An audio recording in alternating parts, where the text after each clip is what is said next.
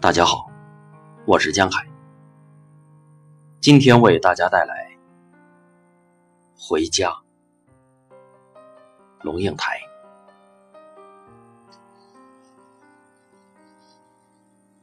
三个兄弟都是五十多岁的人了，这回摆下了所有手边的事情，在清明节带妈妈回乡。红磡火车站大厅里人潮涌动。大多是背着背包、拎着皮包、推着带滚轮的庞大行李箱，扶老携幼的，准备搭九广铁路北上。就在这川流不息的滚滚红尘里，妈妈突然停住了脚。她皱着眉头说：“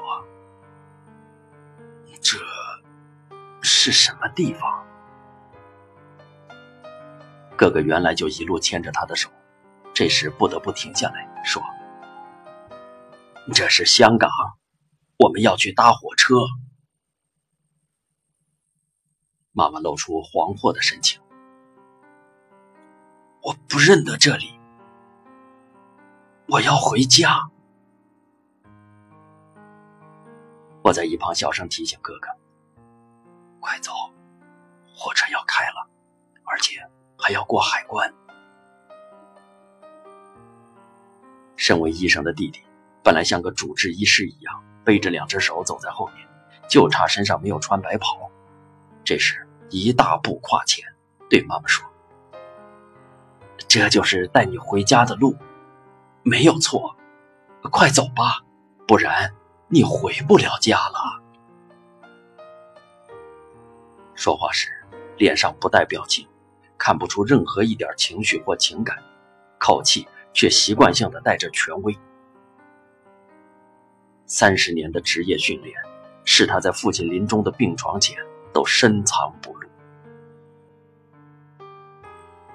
妈妈也不看他，眼睛盯着磨石地面，半妥协半威胁的回答：“好，那就马上带我回家。”他开步走了。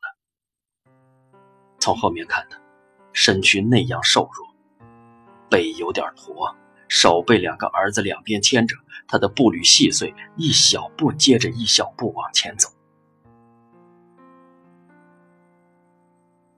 陪他在乡下散步的时候，看见他踩着碎步，细细簌簌低头走路。我说：“妈，不要像老鼠一样走路，来，马路很平。”我牵着你的手，不会跌倒的。试试看，把脚步打开。你看，我把脚伸前，做出笨士兵踢正步的架势。你看，脚大大的跨出去，路是平的，不要怕。他真的把脚跨大出去。但是没走几步，又稀稀疏疏的低头走起碎步来。从他的眼睛看出去，地是凹凸不平的吗？从他的眼睛看出去，每一步都可能踏空吗？弟弟在电话里解释：脑的萎缩或者用药，都会造成对空间的不确定感。散步散到太阳落到了大武山后头，粉红色的云霞霎时喷涌上天。在油画式的黄昏光彩里，我们回到他的卧房。他在卧房里四处张望，仓皇地说：“这，这是什么地方？”我指着墙上一整排学士照、博士照说。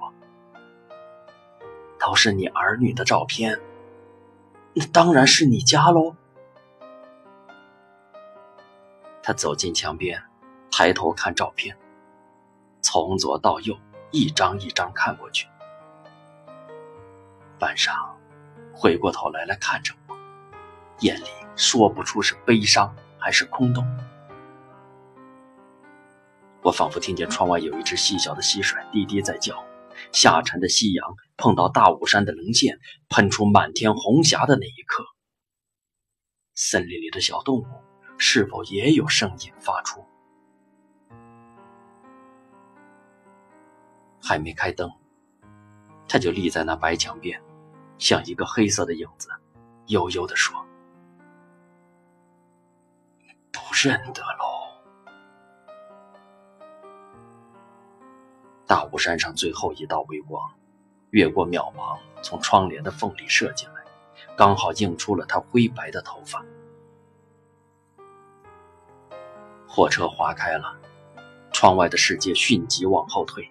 仿佛有人没打招呼就按下了电影胶卷，快速倒带。不知是快速倒往过去，还是快速转向未来，只见他一幕一幕从眼前飞快逝去。因为是晚班车，大半旅者一坐下就仰头假寐，陷入沉静。让火车往前行驶的轰隆巨响决定了一切。妈妈手抓着前座的椅背，颤巍巍地站了起来。她看看前方，一纵列座位伸向模糊的远处。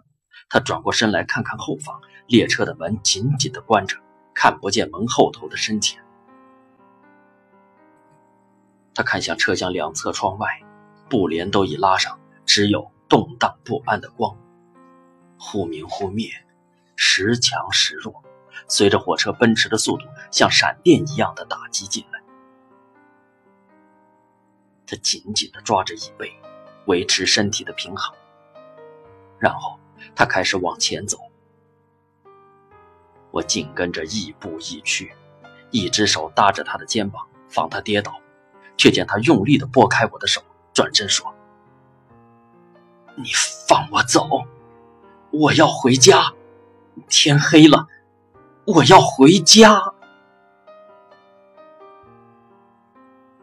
他的眼睛蓄满了泪光，声音凄恻。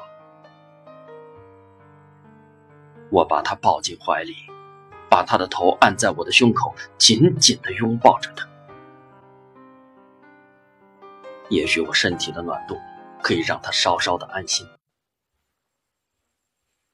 我在他耳边说。这班火车就是要带你回家的，只是还没到，马上就要到家了，真的。弟弟夺了过来，我们默默的对望。是，我们都知道了，妈妈要回的家，不是任何一个有邮递区号、邮差找得到的家。他要回的家，不是空间，而是一段时光。在那个时光的笼罩里，年幼的孩子正在追逐笑闹，厨房里正传来煎鱼的滋滋香气，丈夫正从她身后捂着她的双眼，要她猜是谁。门外有人高喊：“限时挂号，拿印章来。”